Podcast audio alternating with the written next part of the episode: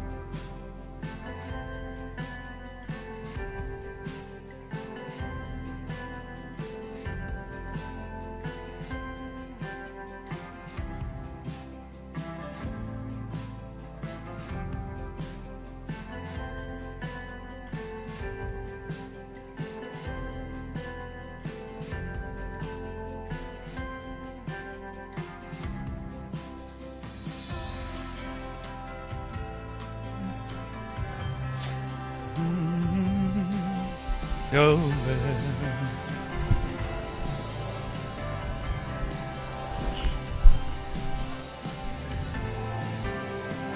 Check one, two.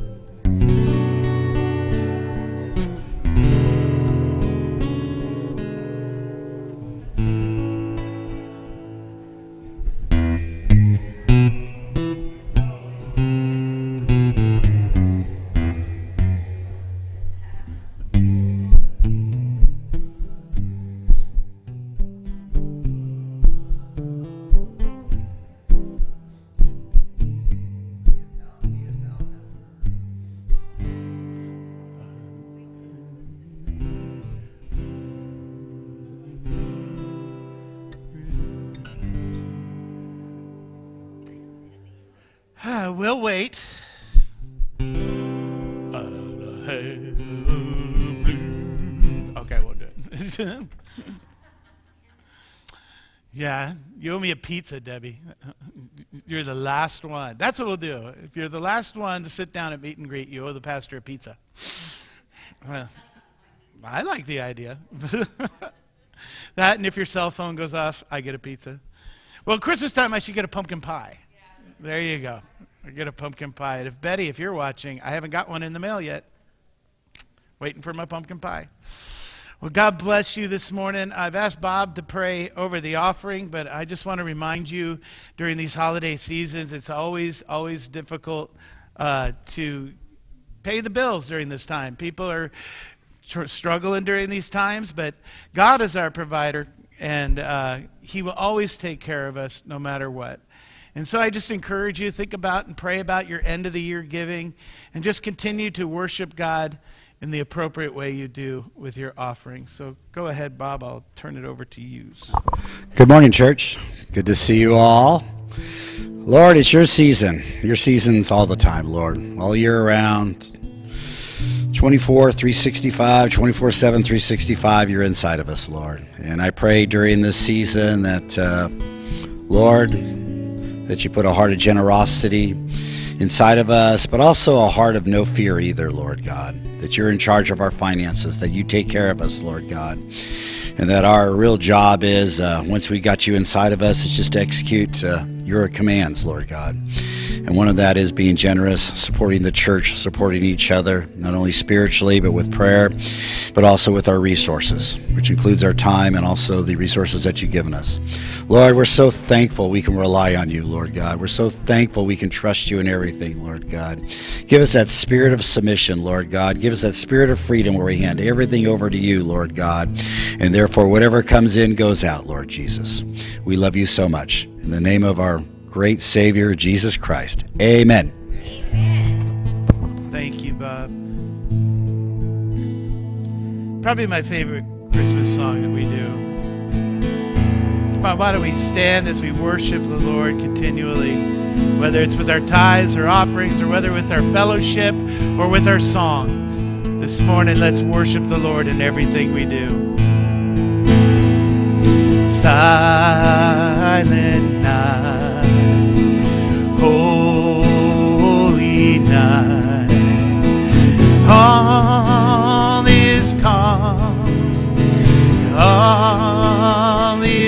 is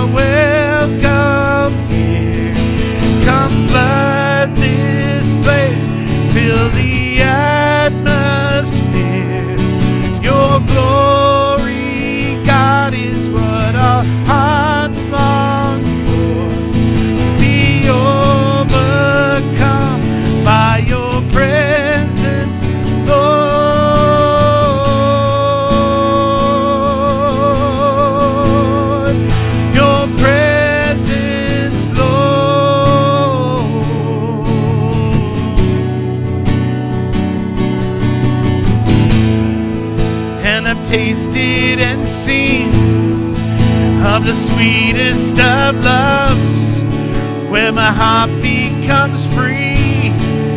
And my shame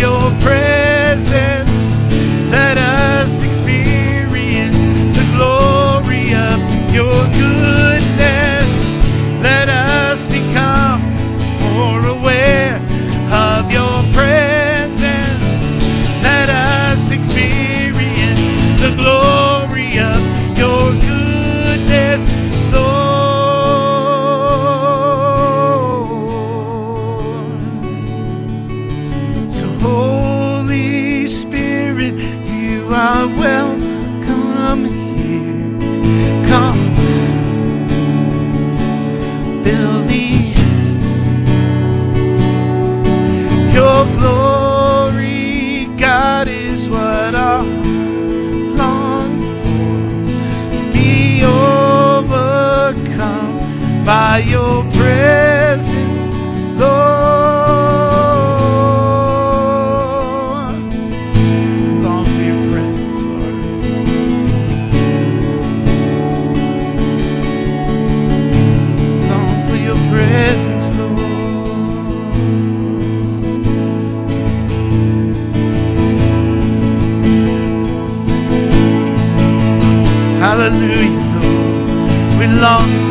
presence.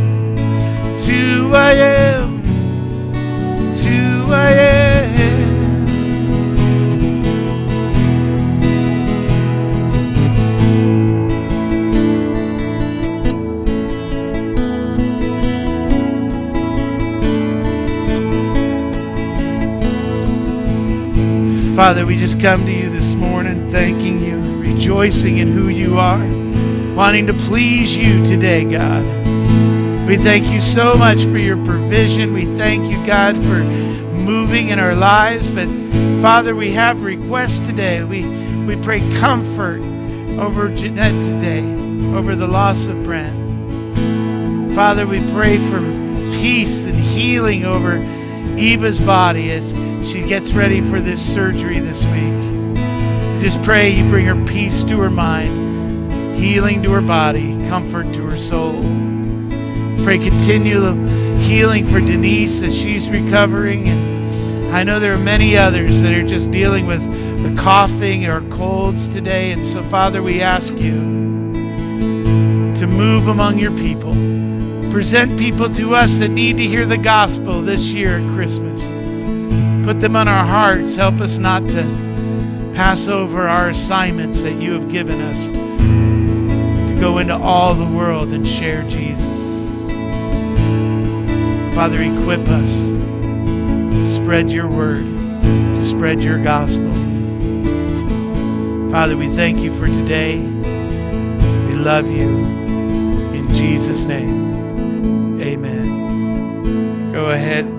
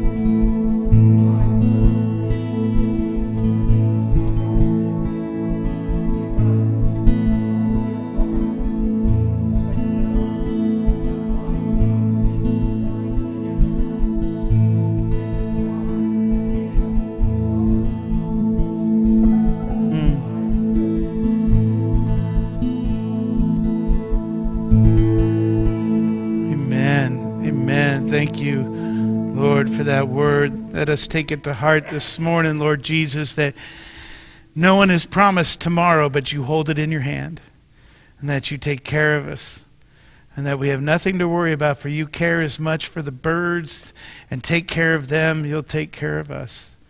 We thank you for your reassuring word today, God, that reminds us that you have it laid out, you have the pla- plan laid out, and that, Father, we just want to be in your will. We don't want to make a plan and, and then ask you to bless it. We want to be on your plan, God, and be blessed. So help us to increase our faith and to rest in your assurance that you're still in charge and still on the throne. In Jesus' name. Amen. Amen. Thank you. You know, I this holiday season, I don't know about you, it just seems a little crazier than normal. Or is that every year? Do we say that every year? Do we do? We don't? It seems a little weird. Maybe it's because we're out of the pandemic stuff and we're like, Christmas. Maybe we're doing that. I don't know about you, but you walk into, I, I walked into the stores like a month ago and was hearing Christmas music. And I'm like, oh, gosh, please. And my wife was watching Hallmark movies, so that was a lot of Christmas music. I mean, it just seems like it's everywhere. It's so funny that, that all these secular industries have no problems playing Christmas songs, but talk about what Christmas really is all about. Hey, we don't do that. My favorite one, this is how I know. I can tell you it's Christmas in, in my heart. It's Christmas in seven seconds. It takes seven seconds for me to get Christmas in my heart. This is how it, it works, just like this. Chestnuts roasting on fire. That's all I need. I hear that, it's Christmas. It's the sounds. How about all those songs with the jingle bells in the background? Look, you could put jingle bells in the background of any song, and you'll think, "Hey, that's a Christmas song." You know, just every sound of Christmas is out there. I I, uh, I love um, oh uh, Darlene Love's version of. Uh, well, dun, dun, dun. I can't remember the name of the song. What is it? Nobody knows? Okay. Anyway, that song they used to do on David Letterman. She used to come on his show all the time and sing that song that Darlene does. And, and then it was the DJ, I can't remember his name. He passed away a few years ago. The famous knock the meatloaf off the top of the Christmas tree with a football. And that was Christmas tradition for me. So I love the song Chestnuts Roasting on Open Fire. It's called the Christmas song. I just love that. So I, there's a feeling that makes you want to sit by a warm fire. You just hear that sound.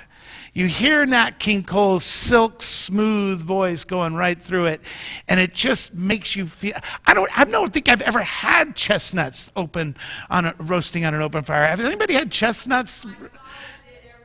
Oh, there you go. We got one. We got one. I, I, but I love the song, and it just reminds me so much of Christmas. So many things are important to us of what we hear. There's nothing better than hearing kids laughing. You ever hear a baby do that belly laugh? You know that it's just it's just the cutest thing. Look at you all just smiled, and all I had to say was that. Sounds m- mean something. You know, it's interesting. It was so hard for me to minister to Richard Stoltenberg when he had lost his hearing. Because you might lose your sight, but losing your hearing disconnects you from people. There's something in a connection of hearing and sounds. Smell is always uh, deals with memory.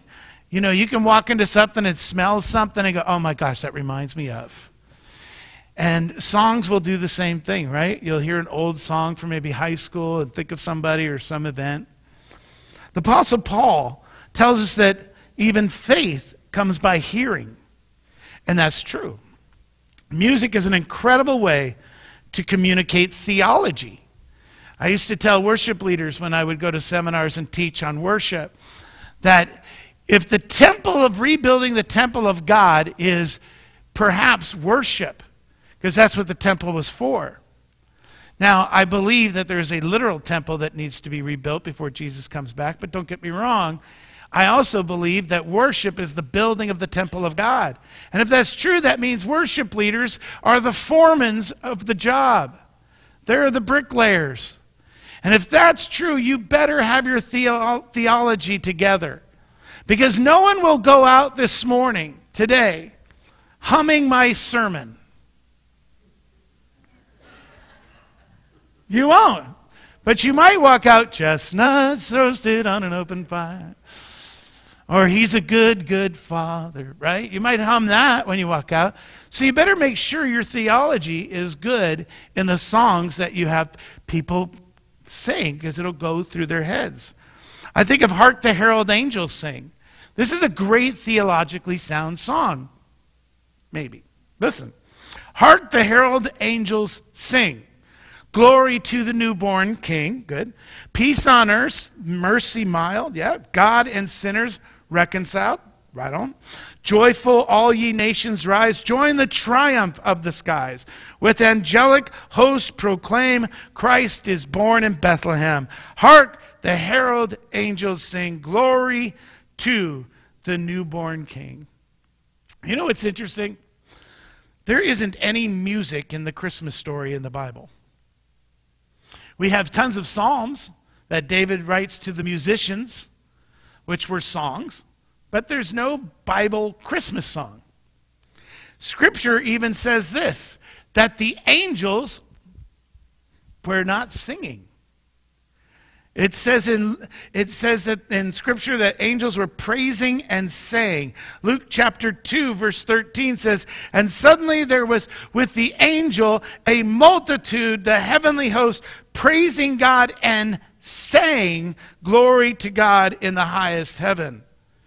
The angels or heavenly ar- uh, angels were this army and they were praising and saying now, praising the aineo means speaking of excellence of God. Much like God speaking creation into existence and calling it good, the angels were continuing to celebrate God's goodness as a foretaste of a new creation. Something new was happening. And when God said, let the earth be created and let man be created, boom, boom, boom, and everything kind of happened, the angels were saying, they were proclaiming, a Savior is born. And something new, just like in creation, is about to happen. Do you hear what I hear? What might God hear in your prayers? But how about this? What should we hear from God? I remember that was one of the hardest things for me to learn as an early Christian. I was really good at talking to God, but I was really lousy at listening to Him. And it's interesting how it needs to be both ways. Do you hear what I hear? Do you say what I say, or do you hear what I hear? What should we hear from God? For example, God hears our cries for freedom and deliverance. But do we hear God's call to offer deliverance to those held captive all over this community? So if you have your Bibles with me, turn to Isaiah. It's in the left hand side. Go to Psalms and turn left. Isaiah chapter 42. Isaiah chapter 42. In my Bible, the New King James, it has that little head, heading there, and it says, just like up here, it says, the servant of the Lord. The servant of the Lord. And through his prophet, Isaiah, God is now going to speak. He says this, the servant of the Lord, beginning in verse 1 Behold, my servant, whom I uphold, my elect one, in whom my soul delights. I have put my spirit upon him. He will bring forth justice to the Gentiles. Hallelujah. He will not cry out, nor raise his voice, nor cause his voice to be heard in the street. A bruised reed will not break, and a smoking flax he will not quench. He will bring forth justice for truth. He will not fail nor be discouraged till he has established justice in the earth, and the coastlands shall wait for his law. If you're reading from the New King James, like we are, at least today, if you look in the King James Version, the New King James and King James, where it says servant, it has a capital S a capital. So the translators believed he was speaking, Isaiah, God through Isaiah, speaking about Jesus. He's speaking of deity. Not all commentators agree with that, but that's okay. I don't agree with all the commentators either. So this is Jesus, and we don't have to turn to some commentary really to find out. All you have to do is turn to Matthew chapter 12, beginning in verse 9. This is so cool. This, I know there's a lot of Bible today, but if that's the worst thing, if somebody says, man, the pastor read a lot out of the Bible today, if that's your worst complaint, I'm good, okay? I had to read a lot of Bible, but that's okay. Matthew chapter 12, verse 9. Now, when he had departed from there, meaning Jesus, he went into the synagogue. And behold, there was a man who had a withered hand. And he asked him, saying, Is it lawful to heal on the Sabbath? That they might accuse him. So look out, Jesus. It's a setup. Is it lawful to heal on the Sabbath? Verse 11 Then he said to them, What man is there among you who has one sheep, and if it falls into a pit on the Sabbath, will not lay hold of it and lift it out? Verse 12 Of how much more valuable is a man than a sheep? Therefore, it is lawful to do good on the Sabbath. Verse 13 Then he said to the man, Stretch out your hand. And he stretched it out, and it was restored as whole as the other. Then the Pharisees went out and plotted against him how they might destroy him. How dare he heal somebody on the Sabbath? Verse 15 But when Jesus knew it, he withdrew from there. And the great multitude followed him, and he healed them all. And yet he warned them not to make him known, that it might be fulfilled, fulfilled which is spoken by Isaiah the prophet, saying, Behold, my servant whom I have chosen, my beloved whom my soul is well pleased. I, would put, I will put my spirit upon him.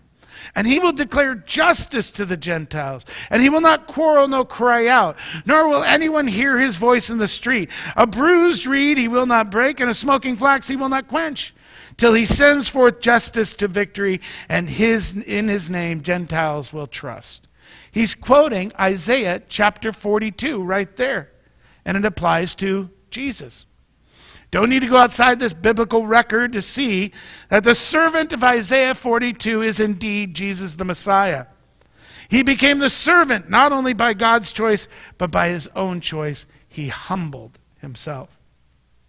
Jesus was fully God and fully man at this very same time. I know God's math is not our math, although Common Core is not my math either, but I, don't, I can't figure out that stuff.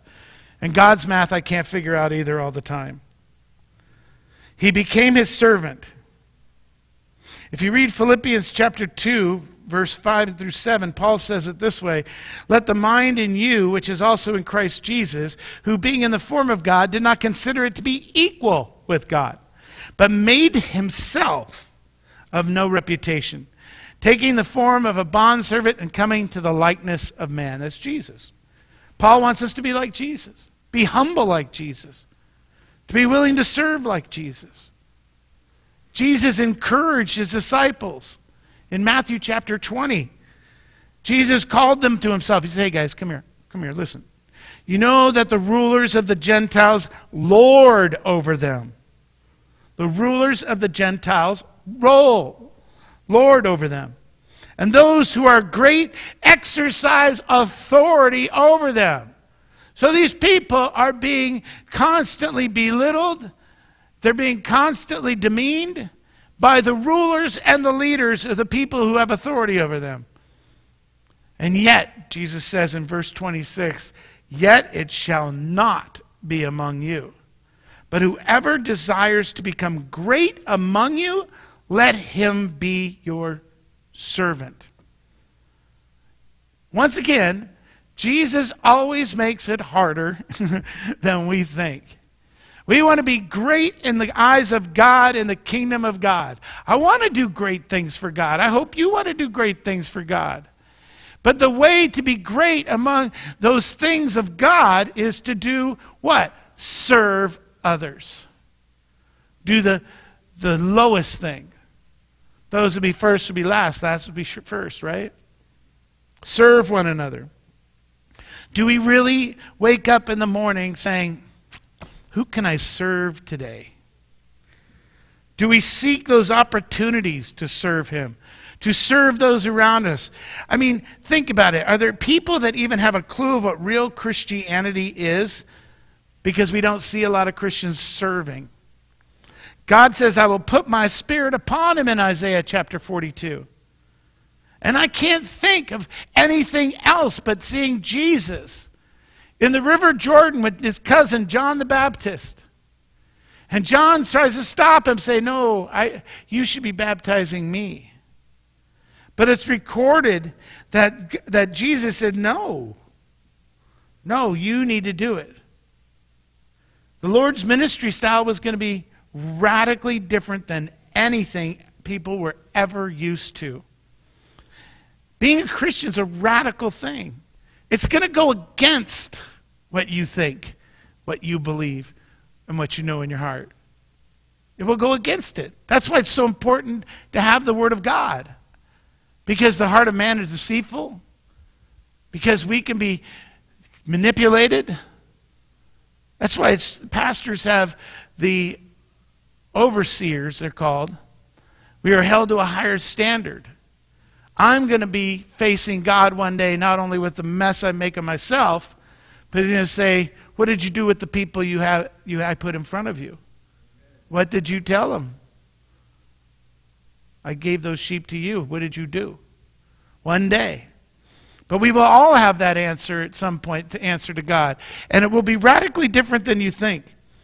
It said here that Jesus will not cry out nor raise his voice nor cause his voice to be heard in the street. He's going to be humbled. He's not going to go out and seek large crowds, but large crowds are going to go seek him.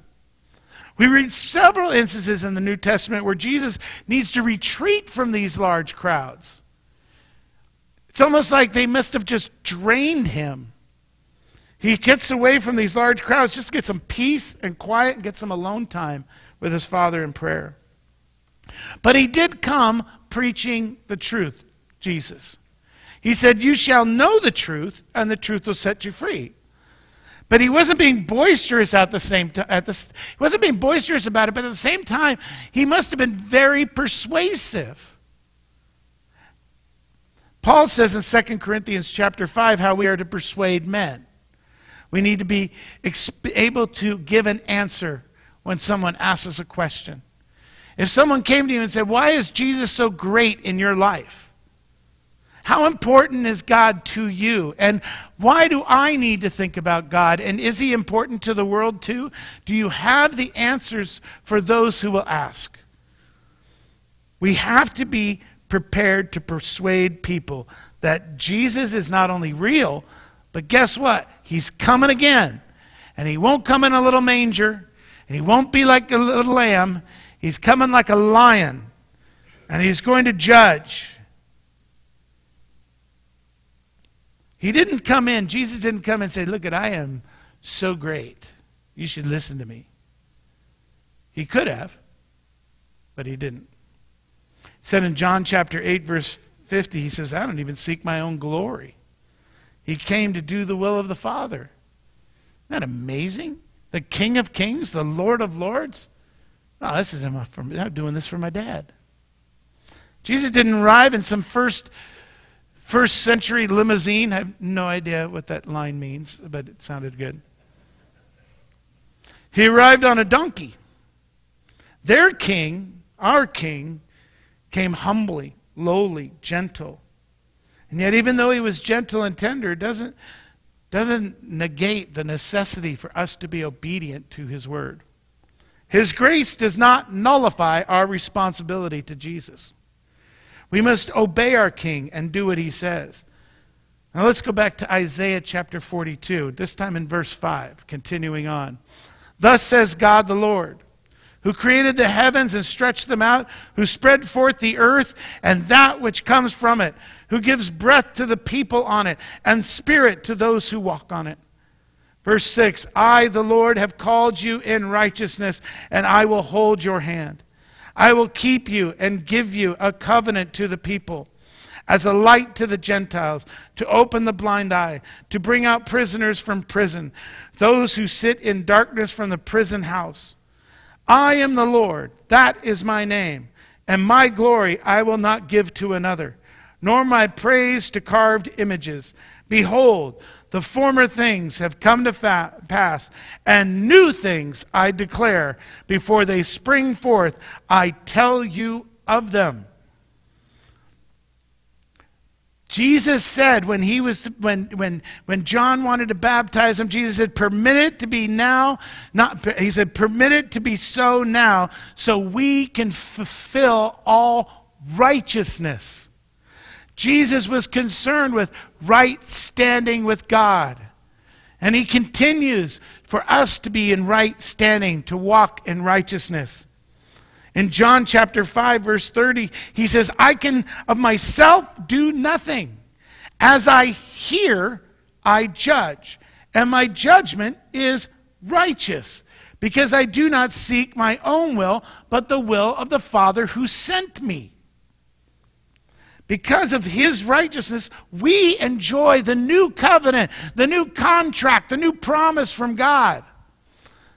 We read about it in Hebrews chapter 8, verse 10, where it's a direct quote from Jeremiah chapter 31 that we did last week. I will put my laws in their mind and write them on their hearts, and I will be their God, and they shall be my people. God says through Isaiah, I'm going to make a new covenant. Jesus himself, himself was our, is our covenant. Verse 7 of Isaiah 42 talks about the blind being given sight.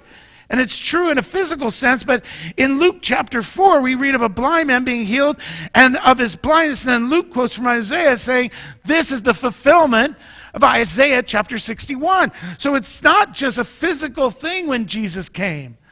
He preached the will of his Father. He in- introduced us to the gospel of the kingdom, but he removed spiritual blindness from this people, from us. And he healed us of our spiritual sickness, which was and is sin. He delivered us from the prison of sin on the cross. This is the fulfillment of those wonderful Old Testament prophecies. God warns against idolatry in verse chapter 8. I mean, in, in, in verse 8 of, of Isaiah 42. I am the Lord, that is my name. My glory I will not give to another, nor my praise to carved imagery. You go back to the Ten Commandments, remember that? You will serve no other gods before me. And yet, Israel, Israel, Israel, Israel, time and time again walked away and worshiped other idols and became like the world. Look at if you ever feel like you're getting you don't feel any different as a Christian from the rest of this world, go back to the Old Testament scriptures and read about the Israelites and you can see they didn't realize it either. It's so easy to get caught up in this world. Caught up in self-help, caught up in everybody gets a trophy caught up in everybody needs to feel good, caught up in, well, that's my truth, and your truth is your truth, and my truth is your truth, and whatever. And they just make stuff up. It's whatever you identify as. It's whatever you, you know, oh my gosh. And, and if you do something, you say something wrong, then they're traumatized and their feelings get hurt. Or as Brenda says, their feeling gets hurt. And sometimes we lose sight we lose sight. We're Christians. We're Christ followers. We need to be different from the world. And we find ourselves worshiping the idols of this world so easily. Time after time, Israel served false idols. Put no other gods before me. We see in the New Testament writers dealing with idolatry as they talk to Gentile nations who were coming out of real idolatry, who were coming out of worship of Diana and other false gods. And the Israelites, to their credit, after they came out of Babylonian captivity, did not return to those false idols. Now remember, anything you put before God is a false idol. Now, I'm not saying, like, okay, here's where it gets weird. I'm not saying, like, if you're sick, don't come to church and get everybody else sick. Your flu is not an idol, okay? What we're talking about is look at your calendar, look at your checkbook. Those, if they're, if they're, if the more time and more money is spent on those things than on God, then you've got idols in front of God. Those are your priorities. Now, I'm not saying you have to, you know, if your house payment is, you know, 50%, then you have to give more than that to God. I'm not saying that. But where's your consistency? I know people, I know people that, that man, they got perfect credit. I, I have a friend of mine, seriously, has perfect credit. And all I could think about is do you have perfect attendance in church? Do you have perfect tithing record with your church? Because you're awful excited about your credit score, But are you worried about your rewards in heaven? Are you worried about your consistency with the Lord Jesus Christ? Or are you just more concerned about the things that, that you want, the things of this world? Well, then those are idols. So it's no surprise that Paul says covetousness, meaning I want that, I've got to have that, I need that, is idolatry. We need to make sure that God is the first and foremost position in our hearts. He says in verse 9, Behold, the former things have come to pass. New things I declare before they spring forth. I tell you of them. It's so cool. There's proof. And this is why reading the scriptures will increase your faith because there's so much proof in prophecy. Whenever you read something that was 700 years before Christ, and that Isaiah's talking, God is speaking through Isaiah 700 years before Jesus Christ, and he's nailing it on the head, and Jesus is quoting Isaiah. There's a lesson in a, Elijah and the prophets of Baal, and Elijah mocked the prophets of Baal because their God was probably asleep or they couldn't hear him. Idols are non entities. They are not gods, they are false gods, but God, His word is true. Our God speaks. He speaks through prayer, He speaks through giftings, He speaks to, through His word, He speaks through others, He speaks through sermons, through scripture. Their gods were false. His prophets give us the information that we need. We see the fulfillment of their prophecies in the New Testament. And when we talk about Isaiah, we see the fulfillment of the messianic prophecies time and time and time again. When Jesus came, he brought with him the new covenant. And it was ratified on the cross.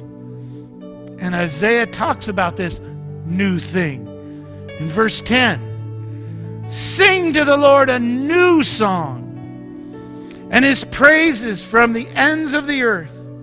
You who go down to the sea and all of that is in it, you coastlines and you inhabitants of them. You've learned about God, sing his praise. You've obeyed God, sing his praises. Does he make you happy? Sing his praises. James chapter 5 Is there anyone among you cheerful? Let him sing. Psalm 98 talks about this new song. And you know what the new song is? It's your song. Yours is the new song. You know, every person is different. Just like snowflakes, right? God makes all snowflakes different. And when you look at this word for singing a new song, it's an individual, special, unique. No one else can do it. Only you can. That's why the Bible says make a joyful noise. Don't worry about it. Sing unto the Lord. It doesn't say sing unto the Lord when your voice is good. It says, Sing, Lord, a new song because he's done marvelous things. For his right hand and his holy arm have gained him the victory. The Lord has made known his salvation, his righteousness he has revealed in the sight of nations. Saved people who really appreciate their situation are happy people. And if you need to see an example of that, then go hang out with Susan for about 30 seconds. And she'll tell you right off the top of her head something today that's different than yesterday that she's happy about. Right? Saved people are happy people. And what greater privilege could come with the opportunity to express that feeling to our Father? Sing a new song, sing your song. And do we mean it when we sing it? Do we really mean it to our blessed Redeemer? Because if you're not meaning it, it's just ritual. And ritual without righteousness is an abomination to God. It's just walking through it. When we sing praises, we better be praising Him. When I hear people sometimes want to clap for the Lord, they, do, they worry about other people. And you've heard me do this all the time, right? They go, listen, if you're going to applaud for the Lord, you give Him your praise. Don't just golf clap God. When we sing praises, it should be from every fiber of our being. And that's the sound of Christmas we should all hear. If you're not ready to go there, all right. But make yourself ready. Maybe today is the day you need to repent from whatever sin you've been holding back from. Maybe there's something you have to submit to Him. The Bible says to present your whole body as a living sacrifice. Maybe there's something, and it says that is wholly unacceptable to God. It's your reasonable service, the Bible says. That's, that makes sense. If you're here today and you need the prayers of the church to help you back on track, to help you over, overcome sin, anybody here would pray for you. If you're not yet a child of God, if you're watching online or you're here today, it's very simple. Repent.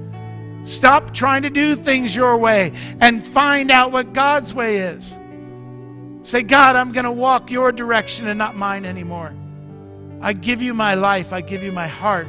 I give you, and when I say my heart, I'm not talking about the thumpy thing. I used to say this all the time. I haven't said it in a long time. When I was in children's ministry, I used to tell kids to ask Jesus into their artichoke. And if you look at an artichoke, all those things, those leaves that you grab it and you dip them in mayonnaise and you right, what do those things come out of? The heart. It's the center of the artichoke. All that comes out of the artichoke is in the heart. All that comes out of us is in our heart. It's the center of who we are. It's what comes out. It's it's not the thumpy thing. It's the like the heart of the matter. So when you ask Jesus into your heart, you're saying, Jesus, come into the center of who I am.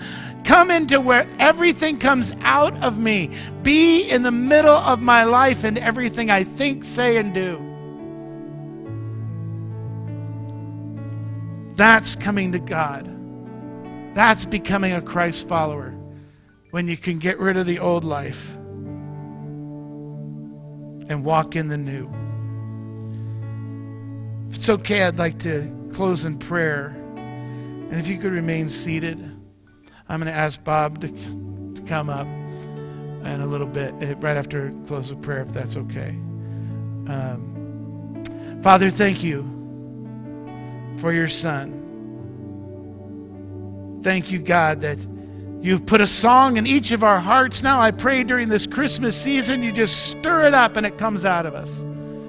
Help us be mindful of what our ears hear. Help us be mindful of when we listen to you, God. And then help us, God, to walk in all righteousness, to be like Jesus, to be humble, to be the servant of you, Father. Not my will, but your will be done, God. Help us, O oh Lord. We are a weak people. But with your spirit in us, we can do all things through Christ who gives us strength. You will give us no temptation that we can't resist. God, you will heal us of anything emotional or, or, or physical in our bodies. That God, we believe that when we listen to your word, when we read your word, it increases our faith.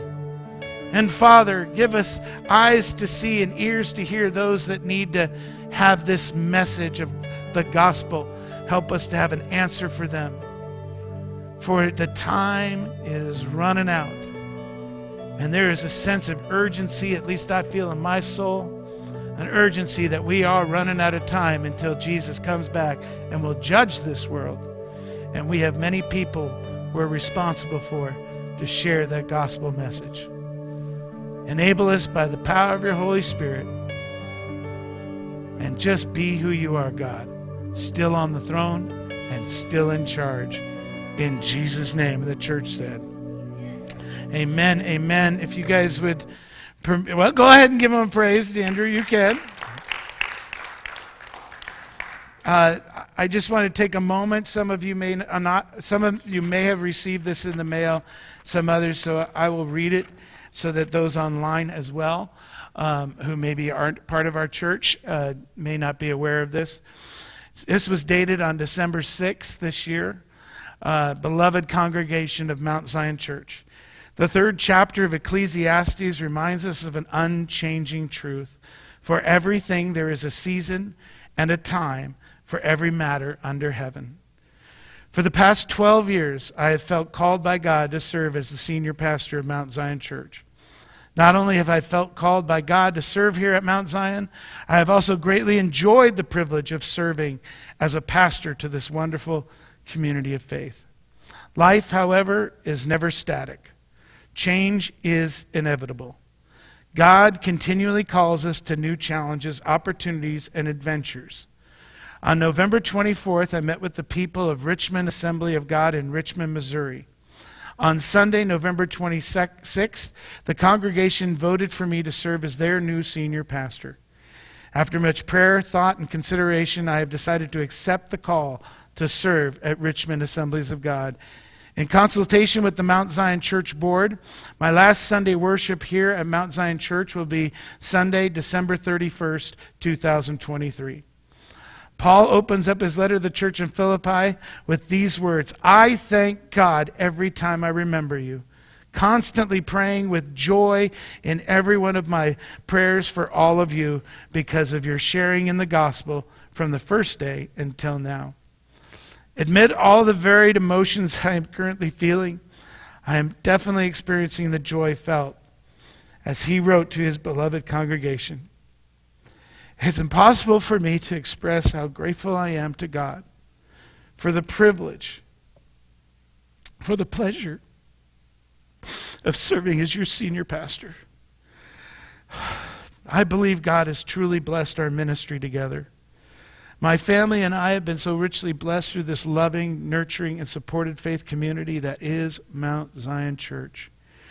The relationships we have formed have enriched, our lives and allowed us to love, to be loved in the most profound ways. One of the most important things in life is saying goodbye in healthy ways. I want to do this very intentionally in the coming days. As I said earlier, Mount Zion Church has truly been a blessing in my life and the life of my family. We will miss you dearly. Thank you for welcoming us into your church family. Thank you for the 12 years of serving, laughing, crying, and doing ministry together. And thank you for sending us off with your blessings. Pastor Eric. I will miss you. This was not on my radar. This happened in a four week period. I did not put my resume out to a bunch of churches. I put it out to one church. One. I turned to Debbie after I had a meeting with Bob. Bob and I had lunch together. Bob just said a simple question What do you think God's been telling you? I said, Persevere. And he goes, Yeah, God's been telling me to just keep doing what I'm doing. And I said, Yeah. I hadn't even thought about anything.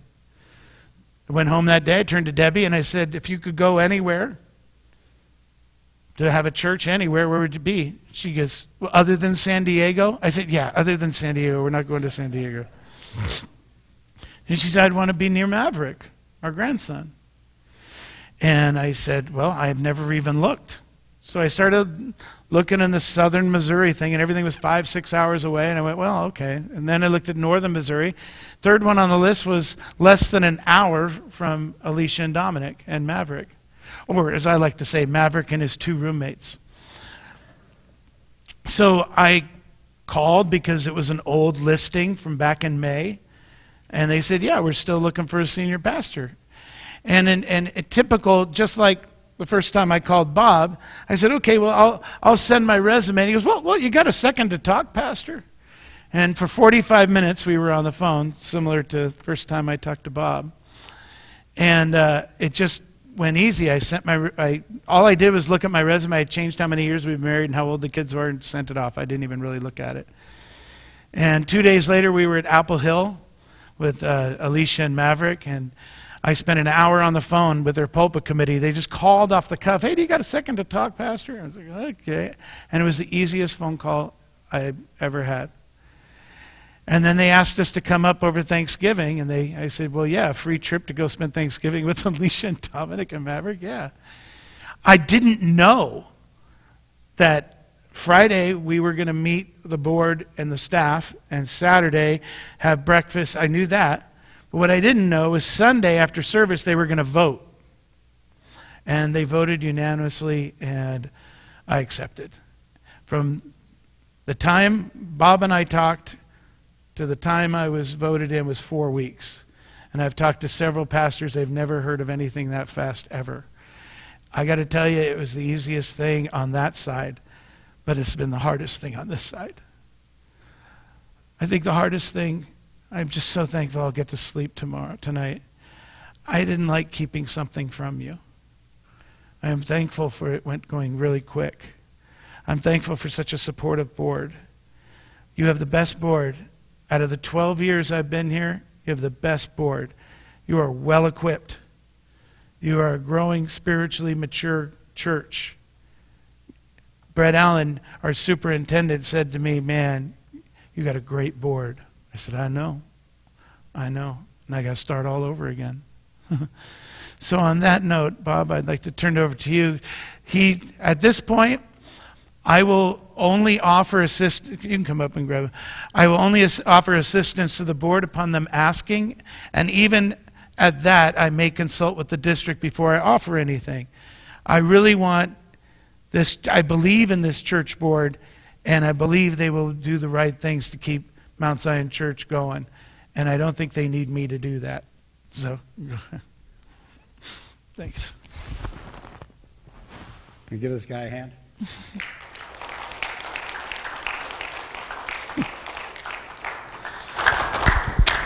Thank you, Pastor, for uh, serving us for 12 years and your friendship and your guidance.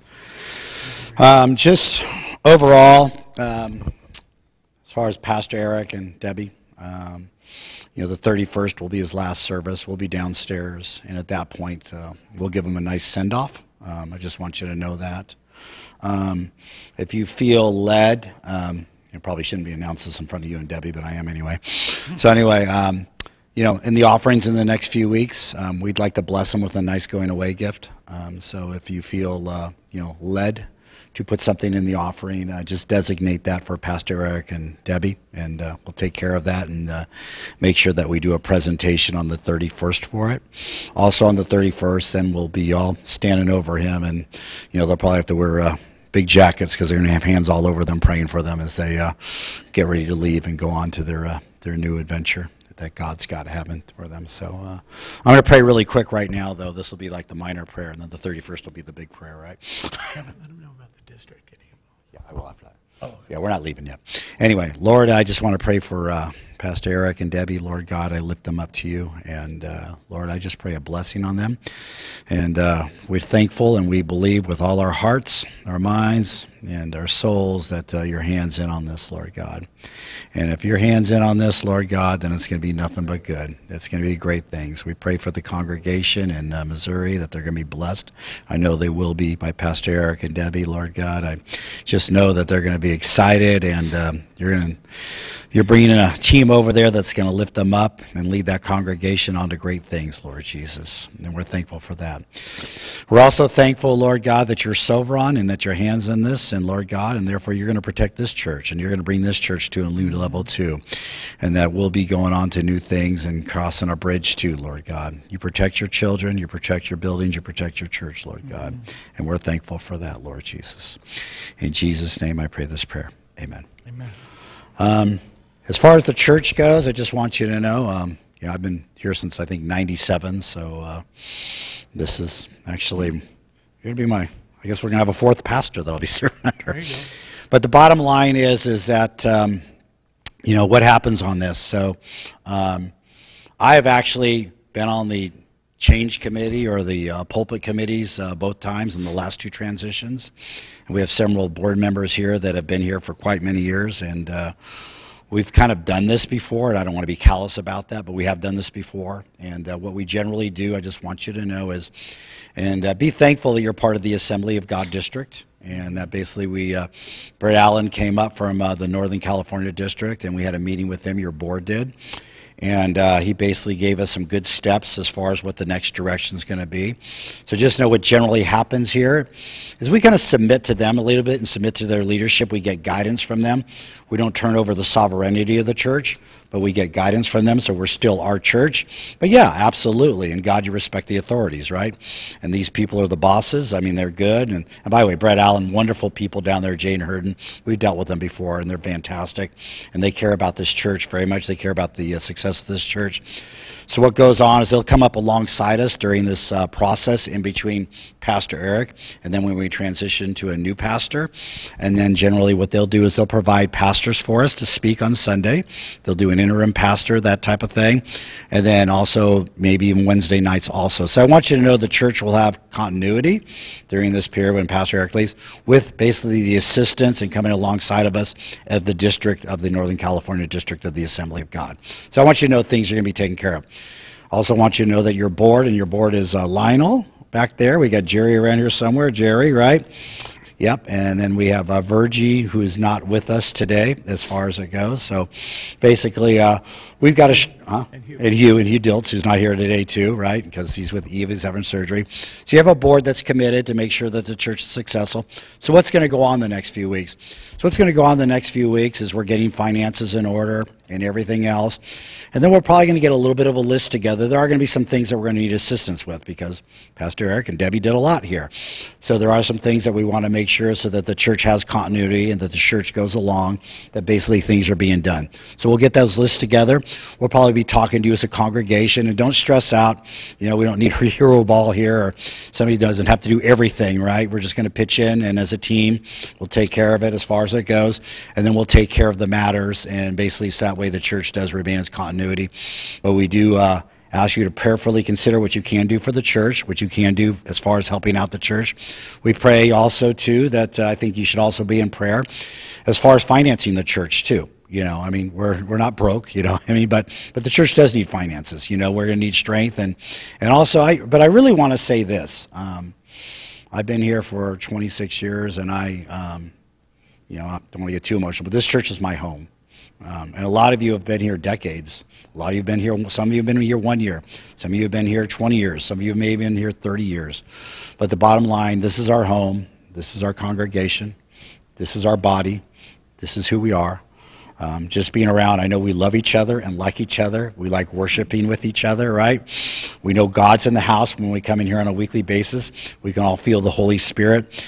And, um, you know, I just want you to kind of reflect on that and take a look at that. Yes, our leader is transitioning, absolutely, you know. But on the other hand, too, is uh, you know, great man, great pastor, wonderful pastor. But God's big, right? God's going to take care of His house, and uh, I myself have a lot of confidence in this, extreme amount of confidence actually. I also have confidence in this body. I have confidence in this board. I have confidence in the district that will get this done. And as always, you know, the real thing is it's about the Lord, right? Amen. I mean, that's where we, that's where we go down to is it's about the Lord. So what I encourage you to do is be in prayer for how you can help out, but also be in prayer too and really try to enjoy Debbie and Pastor Eric for these last three weeks, you know, and uh, really the 31st. I mean, I know there'll be some tears, but that should also be a celebration of what's going on. Okay? And again, so I want you to know what the hierarchy looks like in the board. Lionel, because he doesn't like to speak as much, I guess, because I'm more of a blabbermouth. He's actually our chairman, so he'll be the chairman, so he'll be the head of the church at this point during the interim period until we have a pastor, right? I'm actually not on the board, but I'll be stepping back on the board January 1st. The board voted me back in. I will be the liaison between this church and the district during that period. And just so you know, also, too, I do all the bookkeeping and the counting. So that's something that doesn't have to be turned over because I'll still be here. Yeah. So anyway, so that'll be happening as far as that goes. And then of course you got Hugh, you know, and we got Virgie and we got Jerry too. So just know those are your board members. That's who you can talk to. And I just want to tell you the church will have continuity. We'll be fine. God's in on it. Mm-hmm. And um, I think the word that our brother gave over there was very timely today. Mm-hmm. And I would uh, encourage everybody to pay heed to what those words meant and what God was saying through our brother over there. And I think that was basically what this transition looks like. And I think God was giving us a direct message there. Mm-hmm. And uh, that's all I have to say today. Is there anything else you want to say? Yeah, I just, yeah, Bob, give our board and Bob. Uh, uh, I, I will. I just will share with you. It was funny I- when when I was not in the meeting with the district official, uh, superintendent Brett Allen. Uh, we have, by the way, our district, Northern California Nevada district, is the largest district in all of the Assemblies of God, and he oversees uh, over 450 churches, 2,500 pastors. And I have a 30-year relationship with with with uh, Superintendent Brett, but he was so funny. He called me after the meeting. He goes, Okay, that was really weird. I came up to your church and I didn't see you. And he goes, But I want to tell you this. And, and, and, and Superintendent Brett does not talk like this. But he did say, I promise we will make sure Mount Zion Church has every possible help it can get to get them moving and rocking and rolling and getting back on track. We will do everything, I promise. And I've never heard him talk like that. And all I can tell you is I'm grateful for my brotherhood in the Northern California Nevada district. They've already been contacted by the Northern Missouri district. I've got to introduce myself to a whole new group of pastors that I've known. I've known 30 years these guys, and now I got to start all over. But I'll tell you something, it'll be tough to beat this congregation. I'll tell you that much right now. And I want to thank you again for all your support. We will be here probably to the middle of January because we got to get moving stuff together. The board has been gracious in allowing us to stay till January uh, 31st so that we can get moved out. But I'm supposed to be preaching February 4th. So be in prayer that we're able to get all that together. So thank you again. Why don't I close out service? We can stand to our feet, and I'll close out service in another word of prayer. Uh, John, yeah, yeah, Bob, you were right. Thank you for heeding to the Holy Spirit and uh, and making it so real. I appreciate it, and thank you. So, Father, thank you for this wonderful congregation. Thank you for the board leadership that is demonstrated here today. Thank you for our district, Lord Jesus. We pray for wisdom. I, right now, God, feel it very appropriate to pray for the next pastor of Mount Zion Church. That you bring an amazing person, and that you bring a person that right now you are beginning to speak to. That right now you're starting to set up things to make it happen. And that God, that this person who you bring as the new pastor would just be someone so already prepared because you've been laying the groundwork already. We pray protection over temptation, over sin, over any issues of finances. We pray, God, you bless Mount Zion Church with the ability to attract many different candidates to find the right one. And God, I thank you again for this wonderful church and board. In Jesus' name, the church said. Amen. Amen. God bless you guys. Thank you so much. I mean, there's been times I feel like giving up. Thank and you. I, did- I just want to throw in the Oops, towel. I need to get to.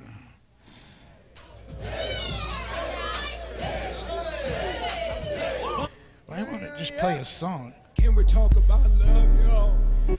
If you love Jesus, make some noise. Okay. Hopefully they'll make some noise. If you love Jesus,